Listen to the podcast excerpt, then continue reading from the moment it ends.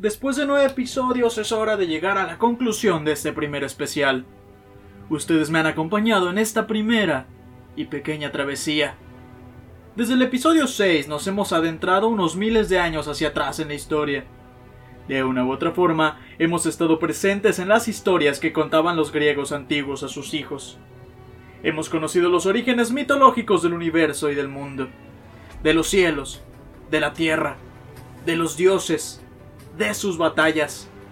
Conocimos también héroes, cuyas aventuras iban siempre más allá de la imaginación, cuyas capacidades sobrehumanas los llevaban a hacer proezas inimaginables. Vimos también el dolor de un padre y la libertad de un pueblo. Y desde hace 2 episodios comenzamos a hablar de héroes de guerra, que en su sed de justicia y venganza fueron protagonistas de la historia que hoy te presento. Así que, señoras y señores, sean bienvenidos al cierre del especial griego de Te lo cuento el podcast. Sean bienvenidos a la culminación de nuestro primer especial. Sean bienvenidos a la guerra de Troya. Antes de comenzar de lleno con nuestra historia, tenemos que conocer un poco el trasfondo y resumen acerca de qué rayos era la guerra de Troya. En la mitología griega, la guerra de Troya fue un conflicto bélico en el que se enfrentaron una coalición de ejércitos aqueos contra la ciudad de Troya, ubicada en Asia Menor, y sus aliados. Según Homero, se trataría de una expedición de castigo por parte de los aqueos, cuya casus belli había sido el rapto o fuga de Helena de Esparta por el príncipe París de Troya. Esta guerra es también uno de los ejes centrales de la época grecolatina, y fue narrada desde la época arcaica, con un ciclo de poemas épicos de los que solo 2 han llegado hasta nuestros días: La Ilíada y La Odisea, ambas atribuidas a Homero. La Ilíada describe un episodio de esta guerra, y La Odisea narra el viaje de vuelta a casa de Odiseo, uno de los líderes griegos, el cual ya tuvo su episodio. Otros muchos escritores griegos y romanos posteriores elaboraron diferentes relatos sobre esta guerra. Asimismo, los pintores y escultores representaron en sus obras múltiples pasajes de la guerra de Troya. Hay un hecho que marca el inicio de esta guerra, y este es el juicio de París, que, como con muchos relatos griegos, los detalles varían de una fuente a otra, depende a quién le preguntes. La historia es mencionada con indiferencia por Homero, como un elemento mítico con el que sus oyentes estaban familiarizados, y fue desarrollada en las Ciprias, una obra perdida del ciclo troyano, de la que solo se conservan ciertos fragmentos. Es narrada con más detalle por Ovidio en la Heroidas, por Luciano en los Diálogos de los Dioses, y por Higino en las Fábulas, todos ellos posteriores y con agendas escépticas, irónicas o popularizadas. Eurípides lo nombra en alguna de sus tragedias, en la Andromaca y en la Helena, pero apareció sin palabras sobre el cofre votivo de marfil y oro del tirano del siglo VII a.C., que era descrito por Pausanias, con Hermes llevando a Alejandro, el hijo de Príamo, las diosas cuya belleza ha de juzgar, siendo la inscripción sobre ellos: aquí está Hermes, quien indica a Alejandro que debe decidir sobre la belleza de Hera, Atenea y Afrodita. El mito comienza con las bodas de Tetis y Peleo. Así las describiría el autor romano Ovidio en sus Metamorfosis. Zeus se convierte en rey de los dioses tras destronar a su padre Crono. Crono, a su vez, había destronado a su padre Urano. Zeus escuchó una profecía en la que él, a su vez, sería destronado por uno de sus hijos. Otra profecía dice que un hijo de la ninfa Tetis sería más grande que su padre. Posiblemente por alguna de estas razones, Tetis se casó por orden de Zeus con un mortal, el rey Peleo. Peleo y Tetis tuvieron un hijo llamado Aquiles, quien, según otra profecía, moriría joven en Troya, caso que ya vimos en el episodio de la semana pasada. Todos los dioses fueron invitados a la boda de Peleo y Tetis, excepto Eris. Esta se presentó de improviso en la boda y dejó sobre la mesa una manzana de oro en la que estaba inscrita la palabra Calisti, para la más hermosa. La manzana fue reclamada por Hera, por Atenea y por Afrodita. Zeus resolvió el asunto nombrando árbitro a París, príncipe de Troya, que había sido criado como pastor a raíz de una profecía, según la cual sería el causante de la caída de Troya. Las diosas quisieron sobornar a París ofreciéndole dones en caso de resultar elegidas. Atenea le ofreció la victoria en batalla, Hera le prometió un poder político y Afrodita le ofreció el amor de Helena de Esparta. París concedió la manzana a Afrodita. Seguido de esto aconteció otro de los más grandes antecedentes a la guerra, el rapto de Helena.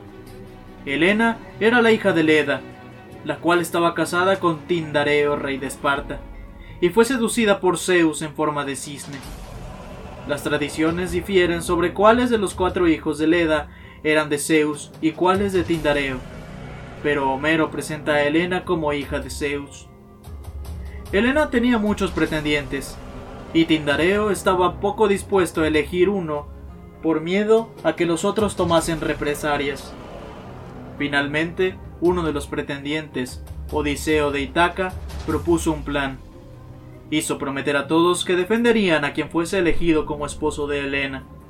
Una vez efectuado el juramento, Tindareo, o la propia Helena según otra tradición, eligió a Melenao, y además le cedió el trono de Esparta. Por otra parte, su hermano Agamenón, casado con la hermana de Helena, Clitemnestra, ostentaba el trono de Micenas. Enviado a hacer tratos diplomáticos a Esparta, París aprovechó que Melenao tuvo que viajar a Creta para rendir honores fúnebres a su abuelo, y con la ayuda de Afrodita raptó o sedujo a Helena. Juntos embarcaron rumbo a Troya, donde llegaron tras una larga travesía en la que pasaron por Fenicia y por Chipre. Todos los reyes y príncipes de Grecia fueron llamados a cumplir su juramento y recuperarla. Ya con estos antecedentes era inminente una declaración de guerra, por lo que es hasta estas alturas de la historia cuando se comienza el reclutamiento y las jefaturas de las tropas. La mayoría de los reyes griegos estuvieron dispuestos a ir a guerra y aportar naves y soldados. El adivino Calcas auguró que nunca podría ser conquistada la ciudad de Troya sin que Aquiles participara en la batalla.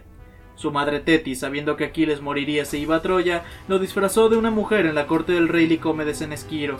Allí tuvo una relación amorosa con la hija del rey, de la que tuvieron un hijo, Neoptólemo. Odiseo descubrió a Aquiles entre las mujeres y consiguió así que participara en la expedición, bla bla bla, eso ya te lo conté en el episodio de la semana pasada.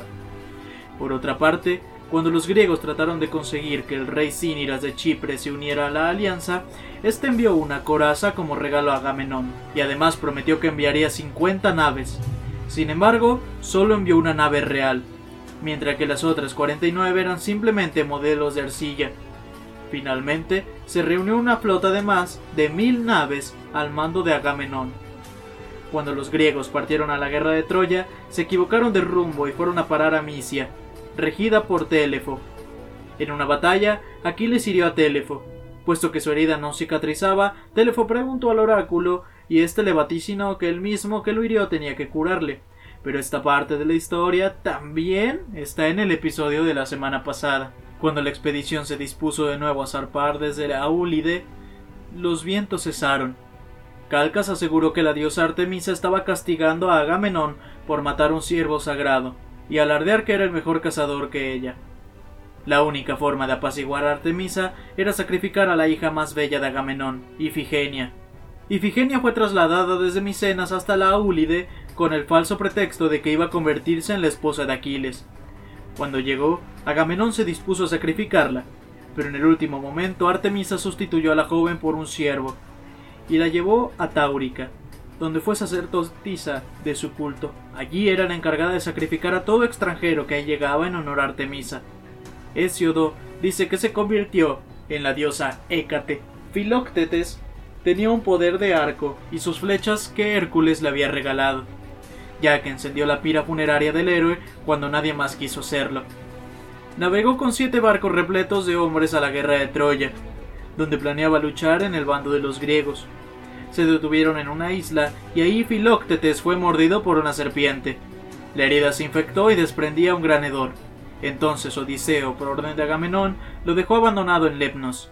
Medonte, hijo de Oileo, tomó el mando de los hombres de Filoctetes, quien permaneció solo en Lemos durante 10 años. Antes de que el grueso de la armada griega llegara a Troya, fue enviada a la ciudad una embajada en la que Odiseo y Melenao solicitaron a la asamblea de los troyanos la devolución de Helena junto con todas sus pertenencias. Los troyanos se negaron e incluso pretendieron matar a todos los enviados, que se salvaron gracias a la mediación del troyano Antenor. Tras este evento, los griegos llegaron a las playas de Troya, donde entablaron una primera batalla contra los troyanos que trataron de impedir el desembarco. El oráculo profetizó que el primer griego que pisara tierra sería el primero en morir en la guerra. Protesilao, capitán de los filecos, satisfajo esa profecía. Héctor lo mató, y Laodamia, esposa de este, se suicidó a causa del gran dolor. Tras la muerte de Protesilao, su hermano Podarces fue a la guerra en su lugar. Tras una batalla en la playa, los aqueos lograron imponerse. Entre otros, Aquiles mató a un hijo de Poseidón, Cicno, que luchaba en el bando troyano. Cicno era invulnerable a las armas y Aquiles lo mató estrangulándolo, golpeándolo con una piedra, según las versiones, pero esto también te lo conté en la historia de la semana pasada. Los griegos sitiaron Troya durante 9 años. Durante este tiempo, saquearon muchas ciudades de la zona. Aquiles dio muerte en el templo de Apolo Timbreo a Trolio. Y en otra ocasión en que Aquiles pudo entrar de noche a la ciudad, tomó a Licaón como prisionero. También a veces surgían dimensiones entre los mismos griegos. Una de estas veces, Odiseo, que sentía deseos de vengarse de Palámedes, tramó un ardid que consistió en obligar a un prisionero frigio a escribir una carta que supuestamente estaba remitida por el rey troyano Príamo, y enterró una cierta cantidad de oro debajo de la tienda de Palámedes. Cuando los griegos leyeron la carta y descubrieron el oro, creyeron que Palámedes era un traidor y lo apedrearon hasta su muerte. En el reparto del botín de los aqueos, Agamenón tomó como esclava a Criseida, hija de Crises, sacerdote de Apolo. Cuando Crises intentó pagar por su rescate, fue maltratado, así que pidió a los griegos que fueran castigados por Apolo, y el ejército fue azotado por una plaga. El oráculo emitido por Calcante dijo que la plaga solo cesaría si Agamenón devolvía a Criseida a su padre. Enojado por esto y con Aquiles, que había garantizado el cumplimiento del oráculo, Agamenón aceptó devolver a Criseida, pero a cambio tomó a la concubina de Aquiles, Briseida. Por esta causa, Aquiles se negó a continuar luchando en guerra y pidió a su madre Tetis que intercediera para que Zeus favoreciese a los troyanos y causase males a los aqueos. Los siguientes días, los griegos fueron duramente castigados en batalla, y los principales guerreros, salvo a Ajax, fueron heridos gravemente. Los troyanos, capitaneados por Héctor, avanzaban sin parar sobre las posiciones griegas, llegando incluso hasta las naves, las cuales comenzaron a prender fuego. Y lo hubiesen logrado a no ser por la resistencia de Ajax y la llegada de Patroclo. En vista del peligro, Aquiles había dejado que su compañero Patroclo llevase su armadura y encabezase las tropas de batalla. La llegada de Patroclo dio nuevos ánimos a los griegos y lograron expulsar a los troyanos de las naves. Sin embargo, Héctor dio muerte a Patroclo y se quedó con la armadura de Aquiles tras una ardua batalla que se había desencadenado alrededor del cuerpo sin vida de Patroclo. Cuando le llegó la noticia de lo sucedido, Aquiles juró venganza y mató a Héctor, arrastrando su cuerpo mutilado en su carro alrededor de las murallas de Troya varias veces, como en el episodio anterior. Después de celebrar unos juegos fúnebres en honor a Patroclo, Aquiles seguía dolido y continuaba dando 3 vueltas cada día al cuerpo de Héctor alrededor de una pira funeraria de Patroclo. Finalmente Príamo, acompañado por Hermes, fue una noche en persona a suplicarle que le devolviese el cuerpo de su hijo, con lo que se ablandó y aceptó una tregua de 12 días mientras durasen los funerales de Héctor. Lo que siguió de estos hechos fue la muerte de Aquiles y el suicidio de Ajax, que te conté en el episodio pasado, que ya son bastantes referencias a este. Si no lo has visto, te invito a hacerlo una vez que termines este. Calcante profetizó que Troya solo podía ser tomada si recuperaban las flechas de Hércules, que estaban en el poder de Filoctetes. Odiseo y Diómedes trajeron a Filoctetes de Lepnos. Su herida fue curada por Podalirio. Filoctetes mató a París con una de sus flechas. Después de la muerte de París, otros 2 hijos de Príamo, Deífobo y Heleno, disputaron por ser el nuevo esposo de Helena. Deífobo fue el elegido y Heleno, indignado, se retiró de Troya y se estableció en el monte Ida. Después, Calcante aseguró que Heleno, que también era divino, conocía los oráculos que protegían la ciudad. Así que los griegos lo capturaron y lo obligaron a decir bajo qué circunstancias se podía tomar Troya.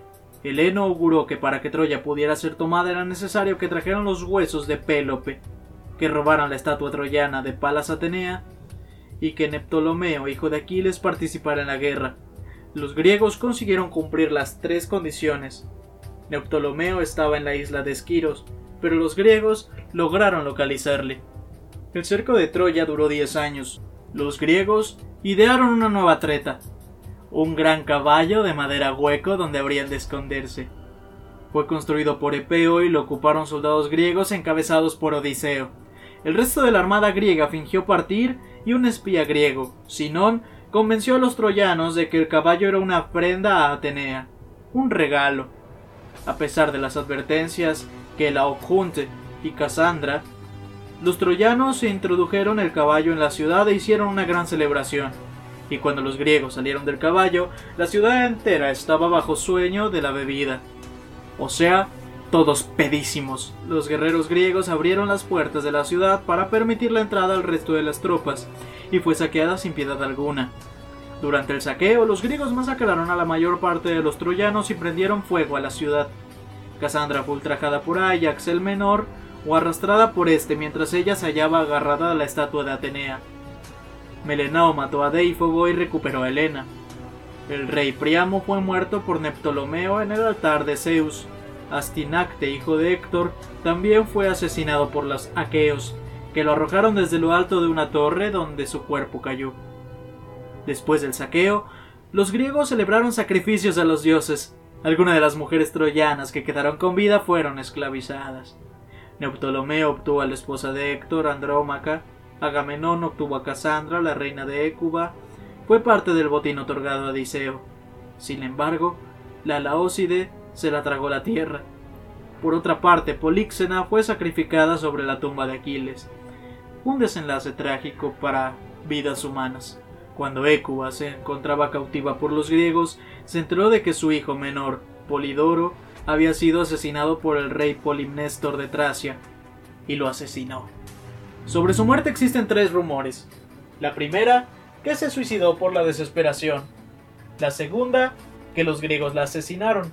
Y la tercera, que las dioses la convirtieron en una perra al escuchar su aullido por la muerte de sus hijos. Como la leyenda mexicana de La Llorona. Yo sé. Tres hermanas de Príamo, que también estaban cautivas, prendieron fuego a los barcos en los que se encontraban junto a los griegos mientras estaban cerca de un río de Italia que desde entonces se llama el río Naveto. Puesto que Antenor, cuñado de la Príamo, había sido partidario de devolver a Helena a los griegos, se le perdonó la vida junto a su familia. Luego lideró un grupo de troyanos que se asentaron en las costas del Adriático, creando una nueva Troya. Se le atribuye la fundación mítica de Padua. Heleno acompañó a Neoptólemo y marcharon de pie hasta el país de los molosos. Allí se habría casado con Dedamia, madre de Neoptólemo, y cuando éste murió con Andrómaca. Reinaron sobre un territorio llamado Caonia. Eneas lideró por su parte un grupo de supervivientes que incluían a su hijo, el trompetero Miceno, su padre Anquises y el médico Iapilé. Su mujer Creusa desapareció sobre el saqueo de la ciudad. Huyeron de Troya en varios barcos buscando establecerse en un nuevo hogar.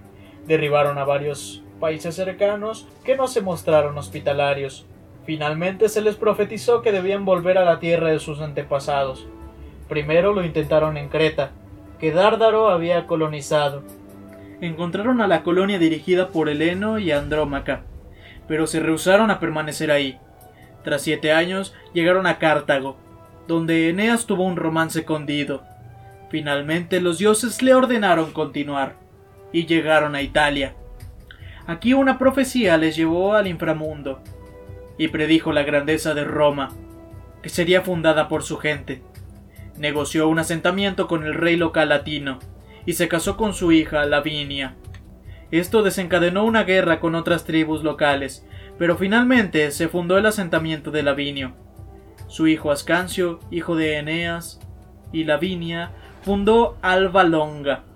300 años después, según el mito romano, sus descendientes, Rómulo y Remo, fundaron Roma. Antes de partir de Troya hubo un enfrentamiento entre Agamenón y Melenao, porque el primero quería realizar sacrificios a Atenea antes de partir, y el segundo quería zarpar de inmediato. Melenao, Néstor y Diómedes estaban entre los que emprendieron inmediatamente el regreso. Solo unos pocos de los aqueos llegaron felizmente a su patria. Algunos sufrieron grandes penalidades o fueron expulsados de sus reinos al llegar. Otros naufragaron, y otros navegaron errantes durante un tiempo hasta diferentes lugares del Mediterráneo, como el sur de Antaolia, Libia, Tracia, Italia, Sicilia, Chipre y otras islas, donde se establecieron y fundaron grandes ciudades. Según la Odisea, la flota de Melenao fue empujada por tormentas hacia Creta y Egipto, de donde no pudieron continuar la navegación por la ausencia de vientos. Melenao tuvo que atrapar a Proteo, una deidad marina, para averiguar qué sacrificios a los dioses debían hacerse para garantizarse una travesía segura. Proteo también dijo a Melenao que estaban destilando al Eliseo tras su muerte. Tras varios años errantes, Melenao pudo regresar a Esparta con Helena. Odiseo, tras 10 años de viaje, llegó a la Itaca tras 20 años. Durante su travesía estuvo en el país de los icones, de los lotofagos, en la isla de Cíclopes, bla bla bla, todo lo que ya te conté. Cuando llegó a Ítaca, muchos pretendientes al trono que lo creían muerto entablaron una batalla contra Odiseo, el cual, ayudado por Telémaco y Filetio, pudo matar a los pretendientes y recuperó su reino. Como también ya te lo conté en el episodio de Odiseo, Ajax el menor murió mientras hacía su viaje de regreso a Lócrida. Atenea lanzó un rayo sobre su nave y Poseidón hundió la roca sobre la que Ajax había conseguido sujetarse. Algunos de los aqueos fueron víctimas de la venganza de Nauplio. Tras no conseguir una indemnización por la muerte de su hijo Palámedes, había recorrido Grecia incitando a las mujeres de los caudillos aqueos a que cometieran adulterio. Además, cuando se enteró del regreso de los griegos, Nauplio agitó una antorcha que guió muchas naves hasta los acantilados de Eubea, donde se estrellaron y naufragaron, por no decir que murieron en el intento. El barco de Idomeo fue alcanzado por una terrible tormenta. Idomeo prometió a Poseidón que sacrificaría el primer ser viviente que viese cuando volviera a casa si se salvaba del barco, y el primer ser vivo que vio fue su hijo, así que no tuvo que otra más que sacrificarlo. Se dirigió a Salento en Italia, donde se estableció. Según otra versión, fue expulsado de Creta por Leuco, que gobernaba parte de Creta tras haber asesinado a la esposa y a la hija de Idomeneo. Agamenón regresó a su hogar en Micenas. Su esposa tuvo una relación con Egisto, hijo de Tiestes, primo de Agamenón, posiblemente como venganza por la muerte de Ifigenia. Clitemnestra se conjuró con un amante para matar a Agamenón. Casandra pronosticó este asesinato y avisó a Agamenón, pero él la ignoró y fue asesinado en un banquete, o en su baño, según diferentes historias. Los antiguos griegos creían que los hechos que Homero relató eran ciertos. Creían que esta guerra había tenido lugar en el siglo XIII a.C. o en el siglo XII a.C. y que Troya estaba situada cerca del estrecho de los Dardanelos en el noreste de la península de Antaolia.